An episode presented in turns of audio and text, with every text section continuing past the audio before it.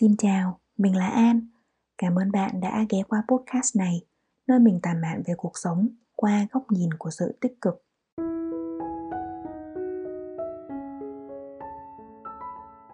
Hôm vừa rồi mình vô tình nhận được tin nhắn của một bạn trẻ trên LinkedIn. Bạn hỏi về một học bổng mà mình từng học tại Áo. Học bổng này về ngành du lịch, nhà hàng, khách sạn và tại Việt Nam học bổng này không có quá nhiều người biết. Trong quá trình tìm hiểu thông tin, bạn tìm thấy mình qua LinkedIn và kết nối. Bạn hỏi mình rất nhiều câu hỏi về điều kiện nộp đơn, cách lên ý tưởng cho bài luận, kể cả chi phí cho toàn bộ chuyến đi. Mình rất vui vẻ trả lời vì thực ra mình cũng thích việc được chia sẻ. Trong số những phản hồi của mình, ngoài trả lời các câu hỏi từ bạn, mình luôn nhắc đến việc hành trình đi học tại nước ngoài là một trải nghiệm thú vị của tuổi trẻ và nếu bạn đang cân nhắc nó là một bước đệm cho sự nghiệp của mình về sau thì đây là một bước đi hợp lý mình là một người luôn đề cao việc trải nghiệm những điều mới mẻ, từ các kiến thức mới, gặp gỡ những con người từ các nền văn hóa khác nhau và đặt chân đến những nơi chỉ thường nhìn thấy trên internet. Thế nhưng người đi du học cũng có nhiều nhóm và nhiều mục đích khác nhau. Có người đi để khởi đầu cho việc định cư, có người đi là vì công việc đang có sự bế tắc và học lên cao hơn là cách mà rất nhiều người đang làm để cho phép bản thân được tạm dừng sự bế tắc này thêm vài năm nữa nhưng cũng có những người bên cạnh việc trải nghiệm còn mong muốn được quay về và xây dựng sự nghiệp tại quê nhà. Với những trường hợp như vậy, bên cạnh việc chúng ta tạm dừng sự nghiệp của mình để ưu tiên cho mục tiêu nâng cao kiến thức, thì song song đó, chúng ta cũng đang đánh đổi một vài khía cạnh trong cuộc sống. Vì thế, trong podcast hôm nay, mình xin phép được chia sẻ cho bạn những trải nghiệm từ bản thân mình, những thứ mà mình và những người mình quan sát được phải đánh đổi cho một hành trình học tập nơi xa xứ. Đầu tiên là mất tiền. Ở đây mình không đề cập tới những trường hợp có sự hỗ trợ tài chính từ gia đình, mà chỉ xin phép nhắc đến những bạn đi du học tự túc bằng tiền của chính mình mà thôi. Mình biết có một số bạn đi làm vài năm để dành được một khoản tiền tương đối ổn để những bước đầu tiên bước chân vào giảng đường sẽ bớt vất vả và khó khăn hơn. Với những trường hợp tự dùng tiền của mình để chi trả cho việc học từ học phí tới chi phí sinh hoạt. Mình thật sự rất ngưỡng mộ và đề cao tinh thần dấn thân và học hỏi này của các bạn. Những trường hợp này hầu như một khi đã chi tiền ra sẽ ít khi nào ngẫm nghĩ xem mình đã bỏ ra bao nhiêu. Học xong cơ hội đi làm những vị trí cao hơn sẽ được lương bao nhiêu, bao lâu thì hoàn vốn. Tâm lý của những người này, họ xem tiền là công cụ và nó giúp họ tiến xa hơn trên hành trình tri thức và tăng vốn sống cho bản thân thế nhưng trừ khi bạn đã chuẩn bị đủ tiền cho cả hành trình, còn không thì việc vừa học vừa làm là không hề đơn giản. Việc học những kiến thức mới bằng tiếng mẹ đẻ đôi khi đã rất khó khăn rồi, chưa nói gì đến việc học bằng một ngôn ngữ xa lạ. Có một sự thật là dù bạn có chuẩn bị ngôn ngữ tốt bao nhiêu, nó vẫn luôn là ngôn ngữ thứ hai và bạn không thể nào có sự phản xạ hay đọc hiểu nhanh chóng như tiếng việt. Hơn nữa não bộ chúng ta là một thực thể có giới hạn. Trí nhớ, sự tập trung hay khả năng suy luận thường chỉ đạt trạng thái tốt nhất trong một vài giờ mỗi ngày. Các bạn đã đi làm một thời gian sẽ hiểu được tầm quan trọng của giấc ngủ. Nếu não bộ không được nghỉ ngơi đủ thông qua giấc ngủ, bạn sẽ khó đạt được thể trạng tốt nhất cho buổi học ngày hôm sau. Và việc bạn vừa học vừa làm buộc bạn phải san sẻ bớt thời gian phục hồi cho những công việc khác mà những công việc này cũng đồng thời đòi hỏi sự tập trung. Những trường hợp rơi vào tình huống vừa không thể bắt kịp chương trình học trên lớp, vừa mệt mỏi không thể tham gia vào các hoạt động chung của tập thể, mà tiền kiếm ra cũng chỉ vừa đủ để ăn ở, thì khả năng cao là bạn sẽ không đạt được một cái gì trọn vẹn hết. Tất nhiên, mình cũng có những người bạn rất chịu khó, có thể cùng lúc san sẻ thời gian để vừa học vừa làm. Nhưng những trường hợp thế này đòi hỏi sự quyết tâm sự tập trung cao độ và khả năng phân bổ thời gian rất chặt chẽ, mà những trường hợp có thể hoàn thành xuất sắc cả hai việc theo quan sát của mình là không nhiều. Thế nên tiền là một yếu tố bạn thật sự nên cân nhắc trước khi đi du học, nếu như không muốn bị rơi vào hoàn cảnh tiền mất, tật mang. Ngoài ra, dù là bạn đi học tự túc hay cả những bạn đi học bằng học bổng mất tiền ở đây còn là mất khoản thù lao bạn có thể nhận được nếu bạn thay vì dành vài năm đi học đó để tiếp tục ở lại làm việc việt nam là một nước có nền kinh tế năng động và nguồn lao động trẻ với tầng lớp trí thức đã gia tăng một cách đáng kể trong vài năm trở lại đây tỷ lệ cạnh tranh cho những vị trí quản lý là khá lớn. Với những bạn cân nhắc giữa việc học lên nữa hay ở nhà tập trung cho sự nghiệp thì khả năng cao bạn là người có năng lực so với việc phấn đấu thêm 2 năm và không bỏ lỡ những cơ hội tốt để gia tăng thu nhập, thì việc bạn quyết định dừng lại một nhịp sự nghiệp của mình và bắt đầu lại khi quay trở về đối với một số bạn hẳn sẽ có sự cân nhắc. Thứ hai, ngoài mất tiền, việc bạn tạm nghỉ chân trên con đường sự nghiệp có thể làm bạn mất cơ hội. Đoạn này nghe có vẻ hơi lạ. Hẳn bạn phải nghĩ là đã đi nước ngoài, đã mang tiếng đi học điều hay của thiên hạ thì cơ hội phải rộng mở hơn nữa chứ điều này là không sai thế nhưng để mình giải thích thêm một chút ở chiều ngược lại, cái cơ hội mà chúng ta bị mất là cơ hội tại việt nam, cơ hội tại chính quê hương của chúng ta điều này dành cho những bạn đã xác định mục tiêu rất rõ là học xong bạn sẽ trở về Việt Nam ở thời điểm hiện tại đã khác rất nhiều so với Việt Nam của mười mười mấy năm về trước. Chúng ta là một đất nước đang lên với những tiềm năng lớn. Tầng lớp tri thức cũng như tầng lớp trung lưu đang vươn lên mạnh mẽ, vừa cả về lượng lẫn về chất. Và hẳn nhiên trong một xã hội đang phát triển, cơ hội phát triển cho các bạn trẻ là rất lớn. Một hay hai năm đi học bạn nghĩ có thể là ngắn, nhưng chỉ cần bạn ra khỏi Sài Gòn 6 tháng thôi khi quay trở lại bạn sẽ thấy ngay có rất nhiều sự thay đổi xung quanh mình 6 tháng đủ để cho người ta làm xong một cây cầu vượt xóa một điểm ùn tắc ở những đoạn đường giao nhau đủ để cửa hàng mà chúng ta thường mua sắm rời mặt bằng. Đủ để doanh nghiệp lên xong kế hoạch chiếm lĩnh thị trường mới. Đủ để một công ty thay đổi chiến lược kinh doanh. Hai năm là một khoảng thời gian đủ dài cho một công ty hay một lĩnh vực nào đó vươn lên hay thụt lùi. Bởi tốc độ xoay chuyển của các doanh nghiệp Việt Nam hiện nay vừa mạnh lại vừa nhanh. Hai năm không tham gia vào thị trường lao động đủ để bạn tụt hậu về kiến thức chuyên môn, kiến thức ngành nghề, kiến thức về khách hàng và kiến thức thị trường. Bạn có thể nghĩ trong hai năm đó bạn được học thêm những cái mới, những cái hay từ các thị trường phát triển và mong muốn áp dụng nó tại Việt Nam. Mình hoàn toàn không phản bác ý kiến này.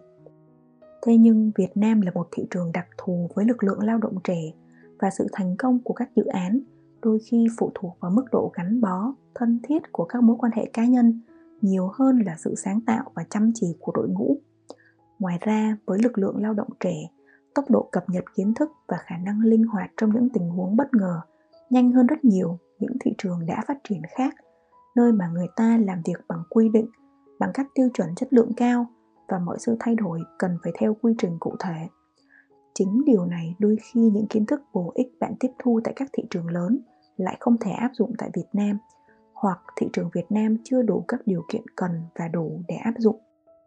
Tuy nhiên, nếu con đường du học bạn lựa chọn là một bước khởi đầu cho các cơ hội làm việc và định cư sau này thì lại là câu chuyện khác. Như đã nhắc đến từ đầu, ở đây mình chỉ muốn nói đến nhóm đối tượng các bạn trẻ lựa chọn du học là bước đệm sự nghiệp để quay trở về mà thôi. Thứ ba, việc bạn dành ra vài năm để đi học sẽ khiến bạn đánh mất dần những mối quan hệ. Mối quan hệ ở đây có thể ở nhiều dạng, từ mối quan hệ với đối tác mà bạn đã cất công xây dựng sau vài năm làm việc và buộc phải để lại cho đồng nghiệp tiếp tục khai thác, đến các mối quan hệ bạn bè và cả những mối quan hệ rất thân thuộc như là người yêu. Mối quan hệ giữa con người với nhau nó giống như trồng một cái cây vậy. Có loại cây cần tưới tắm mỗi ngày có những cây một tuần chỉ cần tưới một lần nhưng không có cái cây nào vài năm không tưới mà nó vẫn có thể xanh tốt như ban đầu cả có thể chúng ta đang sống trong thời đại công nghệ phát triển vượt trội có thể kết nối từ hai bên địa cầu mà không có độ trễ về mặt hình ảnh và âm thanh. Thế nhưng cách các mối quan hệ phát triển nó không đơn giản chỉ là like vài tấm ảnh trên mạng xã hội hay nhắn cho nhau vài cái tin vui vẻ. Trong các loại mối quan hệ, mối quan hệ với đối tác, với khách hàng là thứ dễ mất nhất bởi bản chất của loại quan hệ này là quan hệ làm ăn, mua bán, chia sẻ lợi ích.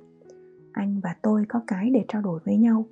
Tôi cần anh và anh cần tôi.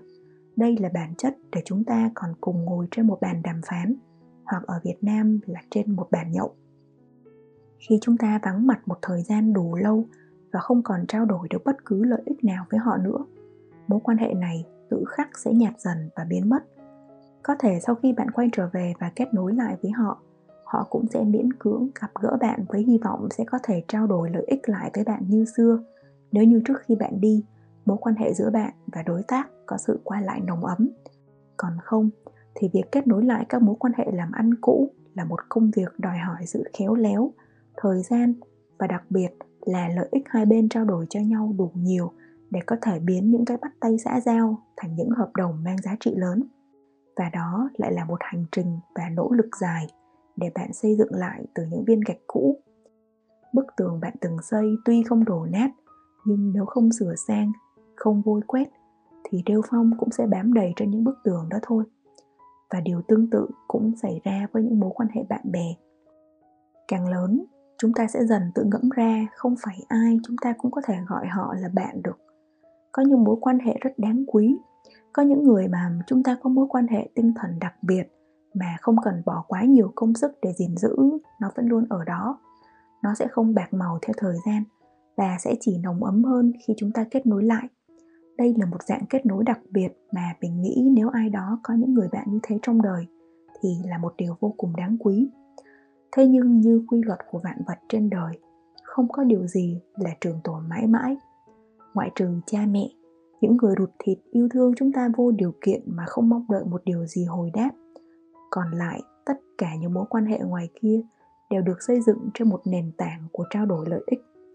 Lợi ích đó có thể ít hay nhiều có thể không công bằng giữa hai bên cho và nhận. Nhưng nếu nó không có sự trao đổi từ hai phía và không có sự vun đắp theo thời gian, thì dần mối quan hệ đó cũng sẽ nhạt dần và những gì chúng ta có thể nhớ về những người bạn đó chỉ còn là kỷ niệm. Ngoại trừ những mối quan hệ bạn bè rất thân mà sau vài năm gặp mặt trực tiếp vẫn còn có thể duy trì được sợi dây kết nối, còn lại những người bạn khác sẽ vấp phải sự bỡ ngỡ ban đầu và cần một chút thời gian để cả hai nắm bắt được tâm ý của nhau khi gặp lại. Và điều này cũng không phải ngoại lệ với những kết nối sâu sắc hơn như người yêu hay làm vợ chồng. Sự kết nối yêu đương, dù có là vợ chồng hay chưa, có thể khi người ta đã xây được cái nghĩa, cái tình với nhau, người ta sẽ vững tâm và bình tĩnh đồng hành cùng nhau. Nhưng những mối quan hệ mà cái yêu thương và tình nghĩa chưa đủ sâu người ta rất dễ đánh mất nhau trong những khoảng thời gian xa cách như thế này. Thế nhưng, nói đi thì cũng phải nói lại, dù việc dành ra vài năm đi học có thể lấy mất của chúng ta đôi chút tiện nghi, vài mối quan hệ hay tiền bạc, mình tin cái mà chúng ta nhận được sẽ lớn hơn rất nhiều. Ở cái tuổi mà chúng ta có mất hết vẫn còn cơ hội và thời gian để làm lại, ở cái nơi mà không một ai giúp đỡ, chúng ta vẫn có thể tìm cách xoay sở để ôm ấp lấy bản thân ở một vùng trời mới, nơi không ràng buộc chúng ta với bất cứ điều gì. Chúng ta sẽ có cơ hội để khám phá rất nhiều điều mới mẻ, hiểu hơn về những nhóm dân tộc khác nhau, trưởng thành hơn trong suy nghĩ, trong hành xử, trong phong cách làm việc.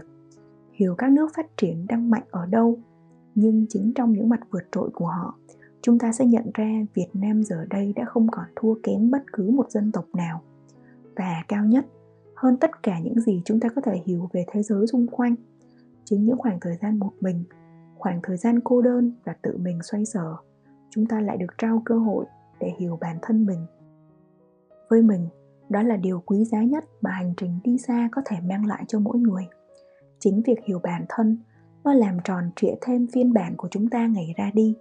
Để đến ngày trở về, mỗi người sẽ có thể tự đưa ra những lựa chọn khiến bản thân cảm thấy hạnh phúc mình có đọc được đâu đó trên facebook một câu nói, đại ý là, khi bạn quyết định sắp xếp lại cuộc đời mình để dấn thân vào một hành trình dù xa hay gần, dù ngắn hay dài, nó đều là một hành động dũng cảm.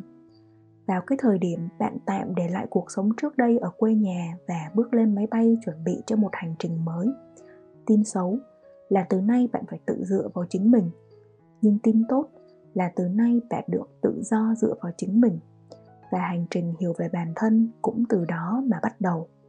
Đi một ngày đàn sẽ học một sàng khôn. Đó cũng là tinh thần mà mình muốn truyền tải trong podcast hôm nay. Chúc cho các bạn đang và sẽ dấn thân vào một hành trình mới, có được những trải nghiệm thú vị, những chiêm nghiệm sâu sắc và tìm thấy niềm hứng khởi trên từng bước chân. Cảm ơn bạn đã lắng nghe đến thời điểm này.